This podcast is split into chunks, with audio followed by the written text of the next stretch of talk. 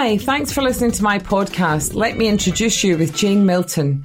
I've been working with food businesses for 35 years and now I'm taking you behind the scenes in my business to connect with some of the great specialists, entrepreneurs and producers that we work with to hear how we create strategies that inspire business and how we help them create the perfect teams for specific projects and for their business as it grows so that they can get great results faster and much more cost effectively with our support than they would on their own.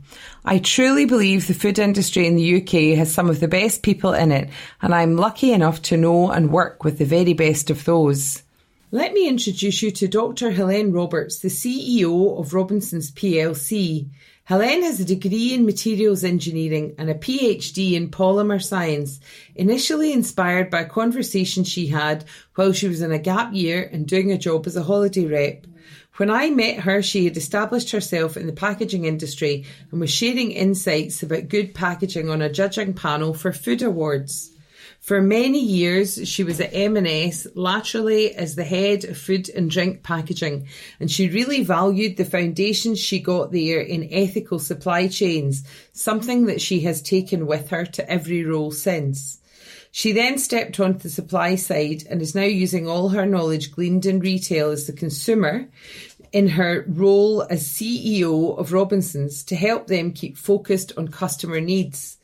Cranfield University highlighted her as one of their top 100 women to watch.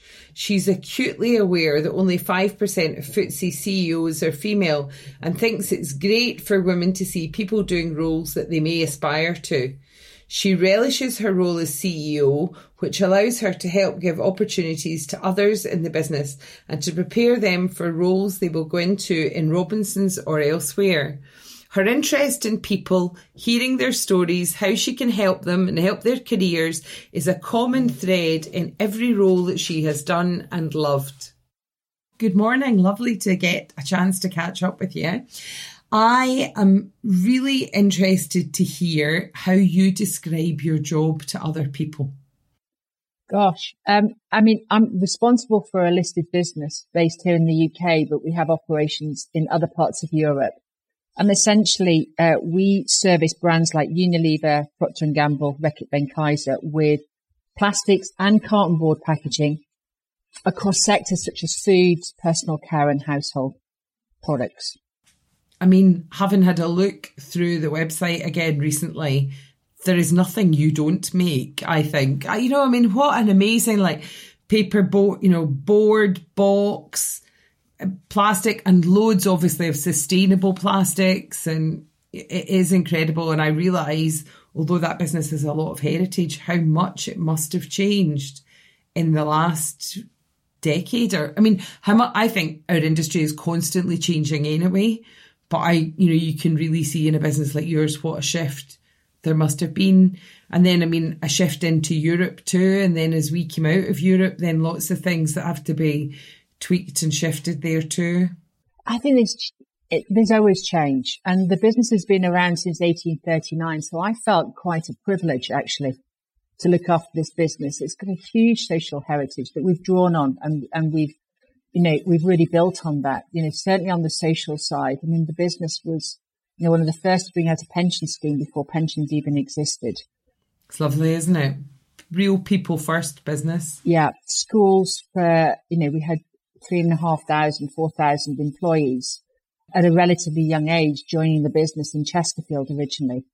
And, you know, giving them schooling because they couldn't read or write and just giving them sort of basic life skills as they, you know, grew, grew up and um, became, you know, members of the team, members of the family. And they're known as Robbo Girls. Isn't that lovely? You know, I met a fantastic lady, Elizabeth, last year, just before lockdown and, you know, she was 104. Her memory was incredible, but just the reference for her of what work was like when she joined the business at 13. How wonderful still to have had access to that too, you know, to, for you to have met her.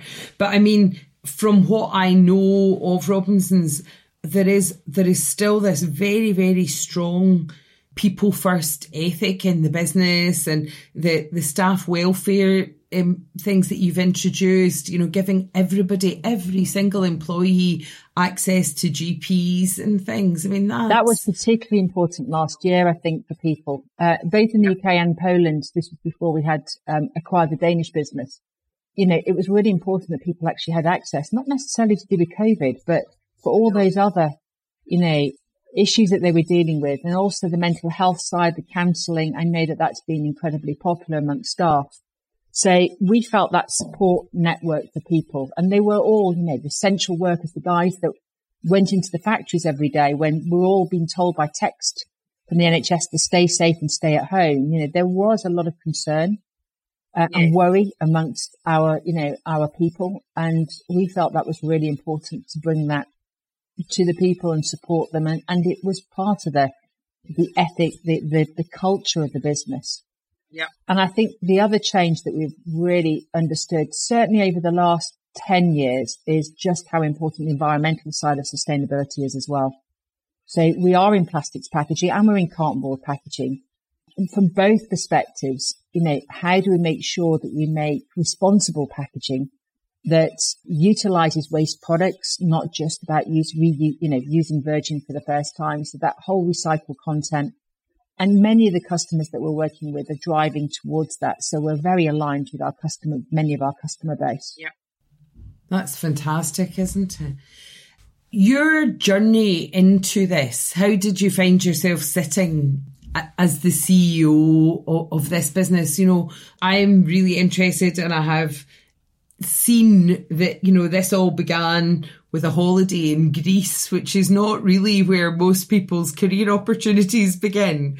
But um, can you just tell us a little bit about what you were interested in at school, when, you know, where that led you? Because obviously, I mean, incredible degree, incredible PhD as well. You know, I mean, these are quite unusual qualifications. So I would like just to dig a little bit deeper about that. Can you?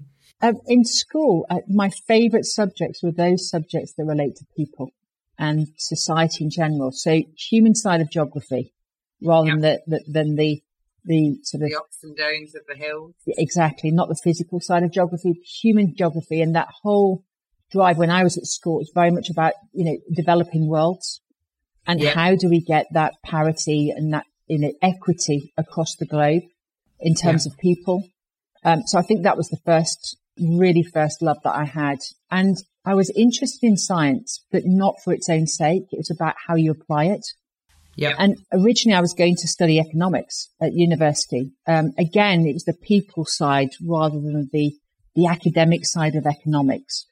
But I happened, as you mentioned, I was working in Greece as a tour guide in Athens and I met a really interesting guy from uh, Jaguar and we were just talking about careers because you get a very, very narrow view when you're at school, uh, certainly did in those days, about what careers are available. And you're limited by what your career staff know, and they're limited by what they have access to locally too. Because I don't think then there was that feeling that you could go anywhere, that that you don't have to work locally, or yeah, you can. You know, it's unlimited. And he was great in just making me understand what it is that I love doing and how does that apply to many different roles. And we were talking about engineering at the time. And actually I went on then to do an engineering degree after talking to him. And I just searched the subject and, and looked at it, looked at the universities that were great at it. And I think because I've had a year out as well, it, it led me to think I was probably different at university than going through the motions of a, you know, the next stage from school having that gap year for me was really insightful to think, right, this is about me and what I want to do. So I loved engineering and because it was applied science. Yes. And, and about materials, you know, materials fundamentally, you know, they're fundamental to every part of our lives. Yep. And how you change them and evolve materials to suit or drive, you know, meet needs of, of us as people or society in general is really important and really interesting to me. And I think because I'd had that year out as well, I wanted then to go on to do a PhD. And, and look, when you're in a faculty of 150 students roughly, um, and three of you are women, and all three went on to do a PhD, we all had drive. We're all really quite focused individuals. and and you stick out. You're not a lecturer. you know. You do stick out yeah. quite a bit. So uh, on a practical level, um, you can't probably get away with it. You couldn't get away with as much, but it, it was great in that sense. And I, I was very fortunate in that the head of our faculty, Brian Wiltshire, was so good at those people who had a drive in themselves, who gave them support. And he gave me that, he gave me that understanding that anything is possible. It's up to you. And you take that sort of force yourself and you drive it forwards rather than waiting for somebody to provide that opportunity to you. And that uh, is funny, but I have always had that same sort of thing where I've often found a job and been happier in it when the job wasn't that defined and I could define it. And and I think you've got that same thing running through you too that you do have that drive. So you don't need a very boxed in job. You you can create the role and then that way you get a role that really fits and suits your skills and absolutely. That's where i i thrive certainly. Yeah. And I, I moved then from engineering and I joined Marks and Spencer as a retailer. And out in Hong Kong first too. Hong, very much about procurement of and ensuring that we had the right standards of products in a country that doesn't have a reference point. So there's no mark, there was no Marks and Spencers. There might have been, you know, a number of stores in Hong Kong itself, but not in China, not in countries that we're actually procuring from or Vietnam. So getting that across and developing those relationships to me was really quite important. And I think at that time, it also became very overt about ethical trading was starting to come through and about yeah. understanding about, you know, how do you. So when was that roughly? So that would have been about 97, 98. So, and that was really just the beginning of us hearing about it, which now, when it's the first word on anyone's lips, is incredible to think that at that time it was only just beginning that there was that balance was becoming clear, isn't it? Absolutely. And it's about that sort of responsible and that partnership approach to supply. And I think that was very much about the M&S brand and the way that it did business. It was at the core, you know, and that's never left me. I spent 14 years at M&S and it was some of the best training and I worked with some of the best people. And you realize that probably more when you leave. Yeah, that's that's so true, isn't it? When you go somewhere else, because I, I and I think we all do that about ourselves too. If you have a skill set, you assume everybody has that skill set, so there's nothing exceptional about it. And and I think that too about businesses. You, I mean, I I started my career with Greggs PLC again, a business that has people running through the core. It was what interested Ian Gregg when he handed on the business to the next MD. His biggest concern was that that person kept that ethic that he had about p- putting people first. It's and about the values, and I think it's. I, I, think the word that we use these days is much more about purpose, not just the yes. financial purpose, but also the social purpose of any yeah, business. That's it. The real thing that gets folk up in the morning and gets them excited and drives them to want to do what that business needs and I mean, like you say about Robinsons having pensions and things before other businesses, when I first began work at Greggs in the mid 80s, they had profit share then. They also had um, that if anyone gave from their salary to a charity, they matched it. And those things were way ahead of other businesses. And it's funny because it's often not the businesses that folk think are the businesses where people are behaving like that that are, but they're just doing it quietly. They're quieter brands. Yeah. It's it's not they're not doing it for that reason. They're not doing it to talk about it. No, absolutely. It's not there as a sort of PR spin. It's there because it's it's it's authentic to that business. And Tiptree's another one like that. Tiptree Jam, you know, they own a huge amount of the village. They supply housing to people. They look after. They've got a little pensioners area now where they move people out of family homes into homes so that they're providing a home for them still later in life that meets their needs better and frees up those other houses. And I say to them sometimes, you never really tell folk about that. And they say, that's not what drives us to do it, which I think is lovely. You know, that these businesses are doing it because it feels right for them, not, not for any other reason. Now, when you and I first met, you were at graphic packaging. So that was post M&S and we met judging some food and drink awards and and from my point of view, what I loved about that was that I was learning from you about what makes a piece of packaging a good piece of packaging and what people could add to the packaging on something that would really add value to the product. Leaving M&S and going somewhere else, I mean, you you you then moved elsewhere too, but at the time that you were with Graphic, what did you take to that role? I think when you've been in the retail side and you've got that consumer understanding from, from one aspect, you can bring back into that value chain that's supporting the retailers, whether you're on the food side or the packaging or the ingredients. You've got a really good understanding of what drives a retailer and you can bring some of that market knowledge and in terms of how to service that industry really well. Yes. And I think, I think since leaving M&S, because I'd kind of been in the raw materials end working for, you know, people like ICI and DuPont through to, you know, retail at the other end. I'd never been in kind of the middle of my value chain in my sector. And I'd moved a number of times after leaving M&S. It was great because I worked in carton board, I worked in flexible films, I've worked in um, rigid plastic, so, so a number of different materials. Yeah, and, and I think what I brought is that genuine understanding of what the end market is looking for, what the needs are, and therefore how do we service that, not just in product, but also how do you operate in the most agile way that supports the needs? Because, you know, we've seen what's happened with supply chains in the last 12 months. It's a really, really just in time, very slick operation, how we get products to market to get them to the consumer and to do that in the most effective way that simplifies things, because sometimes things can be, I think, overly complicated. And sometimes it's good to just take a seat, you know, sit back yeah. a bit and go, right, how do we make this easier? So I think uh, in all my experiences leaving M&S, probably bringing that sense, that, that knowledge and that insight has been really helpful. And that, that hasn't left me. And I've always kept that very sort of close relationship with the retailers because. And it is about your relationships. I was going to say that to you too.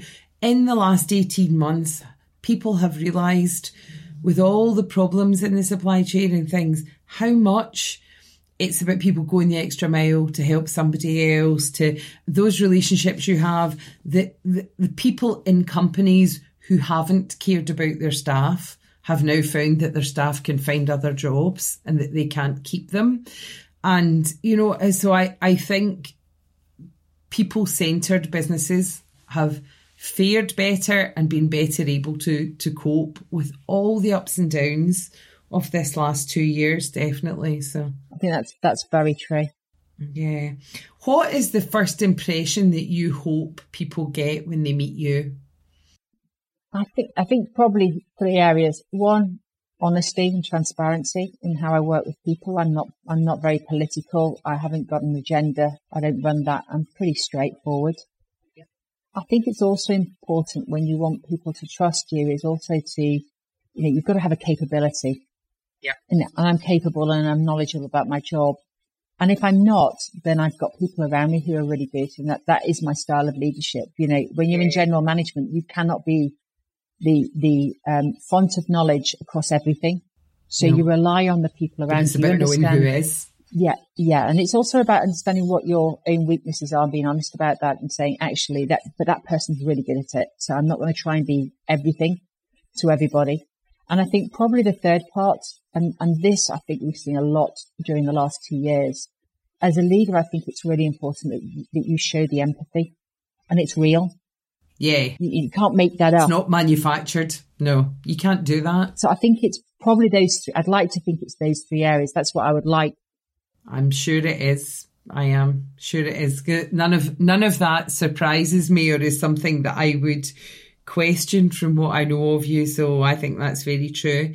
You've talked about recognizing within your own organization people's strengths and using them and doing that when you think about your career so far, you've mentioned, you know, the, the guy from Jaguar that you met and what a role he played. So you really see how essential those things are. And I mean, I know you and we do a lot as well, speaking to people about what a career in an industry could be, you know, how diverse it is, trying to get the right people into the business and things. But when you reflect back now, who have your strong role models been? Who have you seen do things well and thought, what is it about that person that, that makes it can you think of a few people? And what the other thing that I normally say at this point is if you can think of people that you don't want to emulate, then you can say why you don't want to emulate them, but you can't say who they are.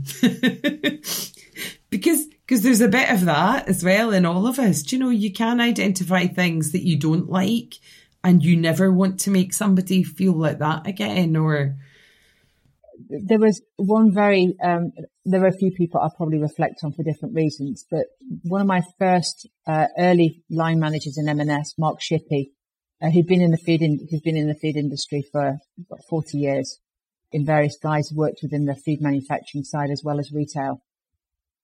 What he taught me a really important lesson when you are young in your career is look at the way other people do it and see if that's something you can learn from whether it's what you want to do or what you don't want to be within so life and within business. And, and be true to yourself, but you will learn from other people, people who do it well or people who don't do it well. Yep. So I think that was a really important lesson. I was very fortunate in that there are some fantastic people within my sector.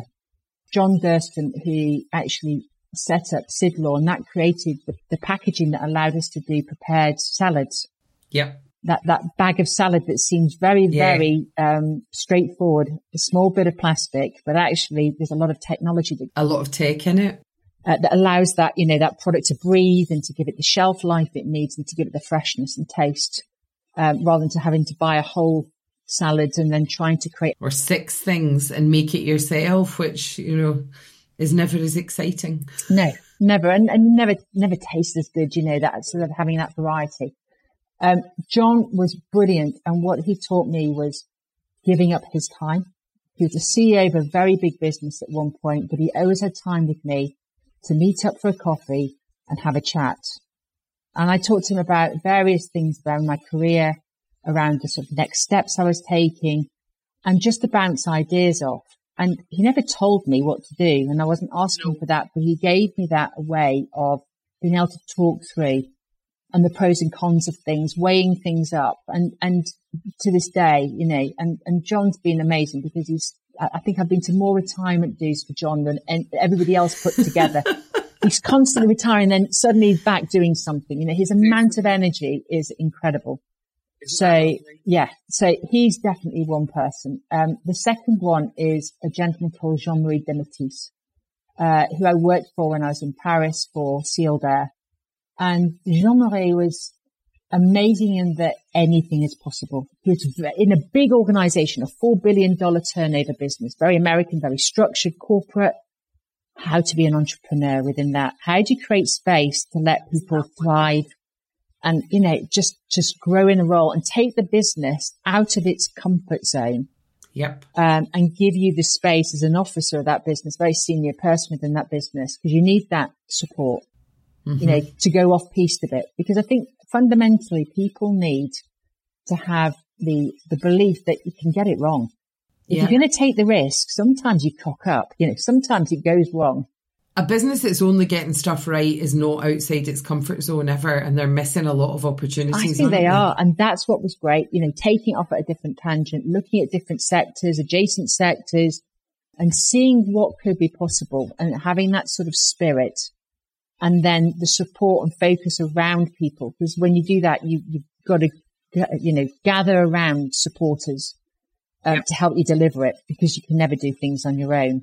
So I think those two um, are probably my role models. And then the third one, completely different. And I'm sure a lot of people are answering this way, but for me, this is incredibly personal. In my mother, who was in the 70s, a working mother, incredibly resilient, and just managed bringing up when there wasn't the support networks, the nurseries, all the things that you need as a working mum. And she was always a mum. Yeah. I never lost out, but I always. You, you, never didn't feel that she had the balance of it. Absolutely. She, Isn't that brilliant to have had that and seen it in action. And I think you don't necessarily, I mean, I'm very fortunate. I have a husband that, you know, quite frankly, without the support of him, I could never have achieved in my career. I, I've always had that huge support. You know, no disrespect to my father, but a bit more traditional at that time. You know, he's yeah, in his eighties. Different time. You know, so my mother did it despite, you know, very different time and, you know, all the way through. And she taught me about the importance of a bit of hard graft, a bit yep. of focus, but being your whole self, whether it was a mum, whether it's when you're at work, you know, and I, and I think I learnt a lot from my mother. And that is a real pull too, isn't it? Because there's always a bit more of you needed in each of them. And trying to get that balance out of that is is is is, is not not an easy thing. So it's brilliant to have seen that up close. I think too, it's interesting because you know you talk about people at university, people that you saw early in your career, and then obviously from right from early from home.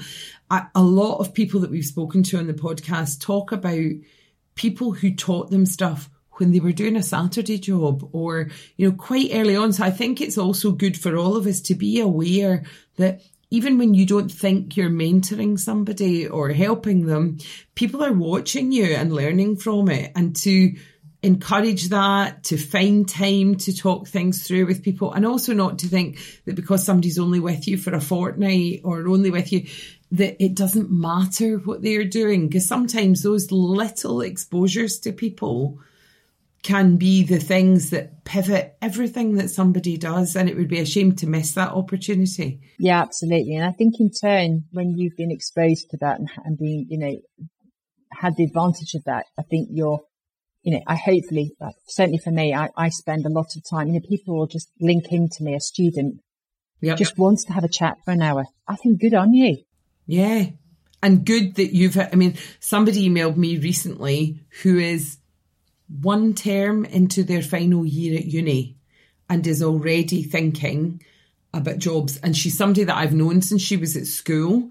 And every year she's applied herself to where she wanted to work that summer and done it way ahead. Whereas I often also get emails from people who have a thesis to hand in in a week and just wonder if you could answer 42 questions for them because they've only started to think about it. You know, I mean, there is, but this girl, I, I have bent over backwards. I've posted stuff on the Guild of Food Writers for her and asked other people to comment and she's had a lot of support and it's been because people recognized she was in there, she was starting early, she was keen, she was you know, pushing on.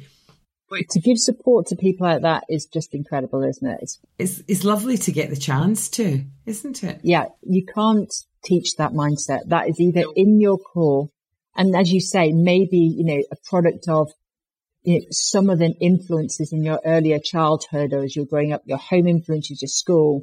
But I think there's something in people's you know mindset um, and their core that, that that drives them. And and that we're all lucky to have been in environments where people have made you believe that that's possible too. And I mean, you are you were cited uh, by Cranfield as one of the women to watch, the top 100 women to watch, which always makes me smile because I think all women are one to watch. Do you know? I mean, I think well, there's not many of us, Jane. No, I'm the only CEO of a listed business in our sector. Which is incredible, isn't it? And I mean, I have been the only woman on the board of a couple of companies and, you know, it, and, and while you can recognize it, I also don't want to dwell on it. And somebody recently had said to me, would you team up with these people? And I said, no, because they're very focused on women in the food industry. And I think there's a danger there that that makes people believe that there's more of a problem. Or somebody said to me once, how did you get on in such a male led industry? And I said, because until you asked me, I had never really thought about it like that. And I think, you know, it just, just get on with it. Be aware and, and also encourage other women, but don't polarize yourself too much either by dwelling on it. You're a capable person, you're a likable person, you're you're all of that. And and a lot of the other stuff is just not important. And I think I think although, you know, it is phenomenal that you are in that position, it's sad that there are so few, but it's not something that should stop other people you know, or hold them back. Or and I think when there are people like you in those roles, it's great that you are visible and are prepared to be visible because then by other people seeing that modelled, they understand that it's possible for them as well. And, you know, kids coming up through schools and things shouldn't, just shouldn't be having to think about it. Absolutely. It, it, does to... help when you have a role model. I'm sure this is true for all aspects of diversity. Yeah. If we really want to drive that, when you do have the role model, you think, okay, that's possible. I didn't yeah. have that, and that's fine. It didn't, as you said, it, it, it didn't matter. It didn't stop me. No. But I think it does help people if they are as if you can identify with somebody that, that, there is somebody like you who is showing that that is possible that's great and and i suppose i do feel when i am managing a business how do i drive that sort of getting a more balanced approach to gender and the only reason for doing that is to get the diversity of thinking as well yeah because everybody has different life experiences and thinks differently. So you want them all in there. Yeah, absolutely. But it also then you can choose genuinely the best person for the job in, in succession for me. Yes. You know, whether that comes internally or externally, if we're ready for that stage, you know, it's about bringing those people through so they can be on, you know, in board roles. They can start to do non-exec roles in their, you know, later in their career.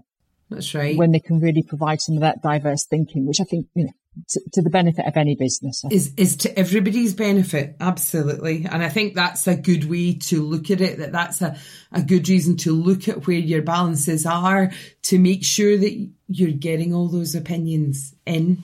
Yeah, no, I think I think that does matter we often ask this question too much of what is never enough. Now it can be too much sunshine is never enough. It can be too much time off. I know you're a runner so i know that you know it might be too much running is never enough. What are the things that you think you could never have too much of? Oh amazing food. Going out for a fantastic dinner you know, I, I, constantly have to pull myself back, whether it's a great glass of wine or can never have enough of it, quite frankly, or food. It's great to have that interest in it too, isn't it? Yeah. I, I think it's about, you can never have enough of a great new experience of learning for me. If, if I, if I stay in a job and I'm no longer learning and I'm the grumpy person in the corner, the corner of the, the meeting and I'm going, oh, not that old chestnut again then I know it's time for me to move to that next stage. To stretch yourself. Yeah. For me, it's about learning. If I go into, uh, you know, a day's work and I've learned something rather than something just, you know, coming out of yeah. my brain, then I know I'm in the wrong job. For me, it's about learning. It is. And I can identify with that too. I know when I've done roles in other businesses and then you get the business to that point and some folk would be happy then just to coast, but I'm like, there must be something more, there must be something else. And that's why I love what I do now because I'm working with lots of businesses, helping them sort a mess out and then letting somebody else maintain it or, you know, helping them find a new solution to something and then letting other people maintain it because I don't have the patience to do the maintenance part of it. It's the fun part, it's the building, isn't it? It's well, it is, but some people don't like that. There are other people who hate change and love that consistent level of something. And I can admire people that can do that because that is not me. But we need, again, we need that mix of everybody in a business, don't you? To, to get the right things. I know that's true. What have you done that when you look back now, it amazes you that you stepped out of your comfort zone in such a big way? Is there something that you think, I never, if somebody had written a piece of paper 10 years ago with this on it and passed it to me, I would never have believed I would do it? Got, I've got probably two. One, yep. let me do the personal one. I have spent my whole life, so up to the age of 47, saying I can never run. Um, I just can't run. I mean, I did hockey, I did lacrosse, I did lots of sports that required running. But running, but running, I was never a cross country runner at school. Let me put it that way, and just not not me. And then during lockdown, when you couldn't go to the gym, you couldn't do keep fit in the way that you've been doing it before. Mm-hmm. Uh, I said, right, that's it. And I, am very fortunate. I've got the most gorgeous dog who's a Saluki, so they're born to run. Oh, yeah. um, and I just dog walking anyway. no, he doesn't. He runs slightly faster than me. but he's brilliant at keeping my pace. Yeah. So the two of us learned to run together. That's so I did a couch to 5k, you know, one of those apps. Uh-huh. Brilliant because it overcame that resistance of, I don't know how I've got the mindset or the drive to get to five k. Yeah. It kind of broke it down a little bit for, you know, a very amateur runner. Um, and probably stopped me pulling, you know, whatever ligaments, tendons and, and sort of, And running out in the countryside, so running not on concrete or um, I tend to do road running because I've got him with me when I'm at home. yeah. Um, I have run across fields, but you've just got to be a bit careful that you don't, you know, affect your ankles or anything. Mhm. But I run anywhere now. So when I'm going out to, to stay up, you know, we've got sites in Chesterfield and in Nottinghamshire.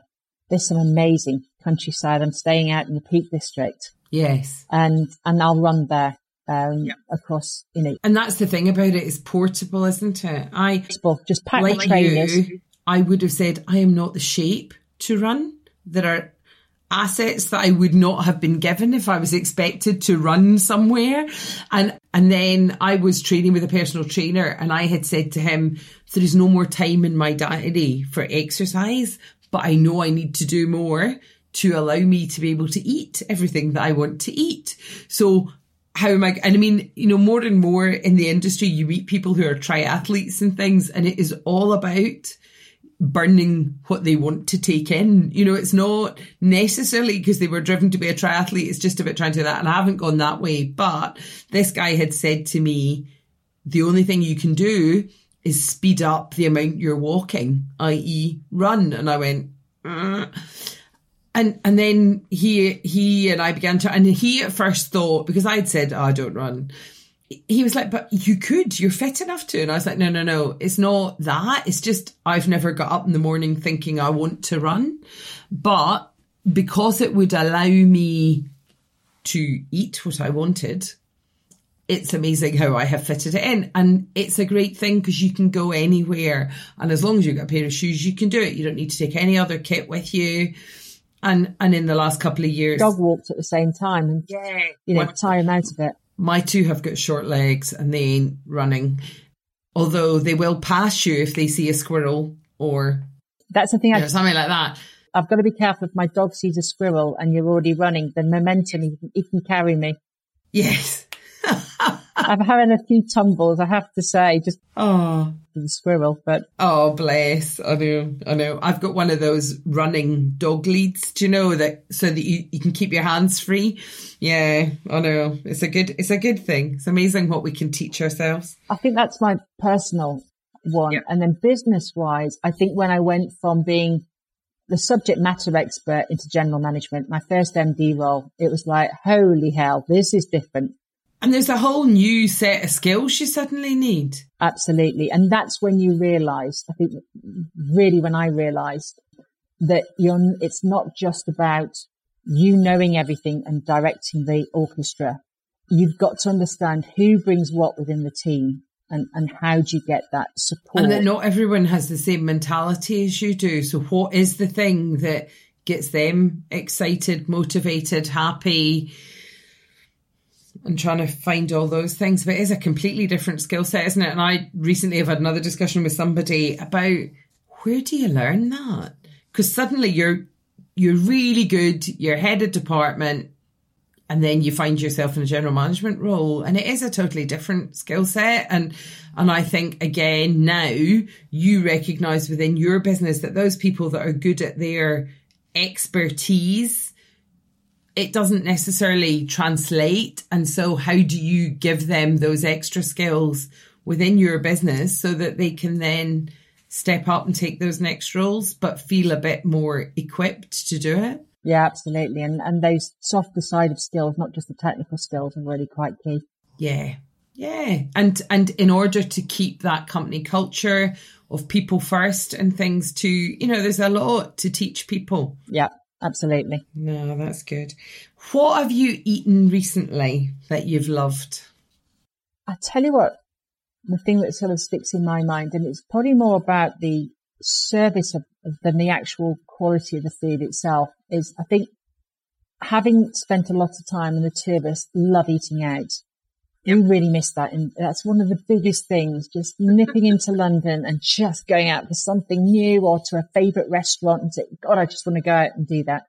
And we had our wedding anniversary and it was right in the middle of the first lockdown. And we were kind of like, God, I was depressed. Um, so I thought rather than subjecting us both to cooking a, you know, a nice dinner, which we love doing, but I wanted to do something that was a little bit more special. And we went through a company that just, I, I'd only just heard about, it may have been going for a long time called Dishpatch. And it meant that I could have a really nice dinner from, that one was from Angela Hartnett. Yeah. Brilliant food, Italian food, which I love, great raw materials that she uses and, and the flavors that she uses. And for me, um, having that dinner and something so special in a desert, a drought of good food yes. was just, yeah, for me, knockout. Just, and we've done it since, you know, we've done Ottolenghi, you know, those sorts of great Yes. foods. I mean, during lockdown, when we were interviewing people, I nearly always was saying, what was in your fridge that you've liked recently, you know, because there wasn't. And I think it's made us all appreciate that more. Yeah, absolutely. I just, I love the whole, you know, trying something new, trying something different in food, Yeah. going back to some of the ingredients that you love, but seeing what people can do with it. And that sort of it, combinations of tastes for me that, Yeah. you know, I hadn't, so I, when we went to Ottolenghi's, I love burrata. It's one of my favorite foods. I, you know, the desert island question, if there's, you know, food to take to the desert island, burrata would be in there. Yes. But he did it with the most beautiful range of, of spices and also these, these really lovely grapes that were quite sour. Mm. And it was a really nice combination with a bit of, And it is that combination of things, isn't it? Yeah.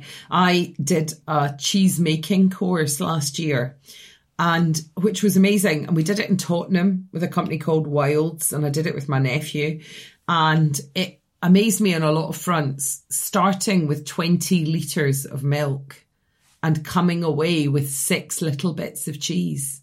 I couldn't believe how much milk went into it. And now I fully appreciate the price of artisan cheese. It's always good to learn a bit more. But I had said to them when, because I mean, we made a brie style cheese, we made a blue cheese, we made a hard cheese, we made a cream cheese. And I said, could you teach us how to make burrata? Could I come back and do a class in that? And his response was, no, it is the work of the devil. Because he said it is mozzarella with double cream in the middle of it. And I don't know why, but in my mind, it always tasted fresh. And I had never really, it's delicious, but I'd never really dug in in my mind, you know, like, what is this? But he said, I won't teach you how to make it because it would be catastrophic if you could. and I thought it's so true, but it has ruined burrata for me, which I love as well. But I think again, and I always thought it was low calorie. I thought it was really it's about- healthy. yeah, no, me too. I had just, that's what I chose to believe, quite frankly. And so that's it. But I mean, when you eat it, as long as you're eating it with all the other stuff, everything is about balance. I hate to, I hate, hate hearing anyone saying, I don't eat this or I don't eat that. Unless you have a food intolerance or something, there is no reason to think of things as good food and bad food. You know, and it's such a damaging way to Absolutely. And I'm, re- I'm like that with my 10 year old daughter. Just making sure she's never closed to trying something new. She might not like it. That's fine. Yeah, but at least try it. Yeah. And it, and I mean, your taste develops too. There were things I hated as a child, marzipan being quite high up on the list, but good marzipan is a good thing. And, and it's also about that. Is your experience of it because you had a bad one?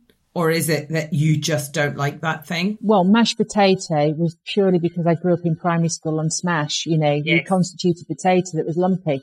And I wouldn't eat mashed potato for years. But now, I mean, give me beautifully mashed potatoes and it's, Absolutely. It's it's the butter element that's in it that also makes that delicious. But but also, you know, good the right variety of potato for the job as well, you know, is is a big part of it, absolutely. What would you tell somebody who was wanting a role like you have now? What would you say to them when they're starting out is important? being really open to experience, not worrying about failure, uh, but learn from it. Don't, Yep. don't make the same mistake twice. Genuinely learn from it. and spend as much time with other people as you can. And I think, you know, hats off to people who've joined businesses in the last two years because you don't have that office environment in, you, you haven't, you know, when you're working from home. Yes. And, and, we've got a number of people and, and we've worked hard to, to really provide that sort of camaraderie, that, that feel and that openness yeah. of discussion. So we can really learn about the business. But for me, you know, as the world opens up, hopefully eventually we get some sort of level of stability, spend as much time learning from other people would be my. That's, that's good advice. Are you somebody that likes to read?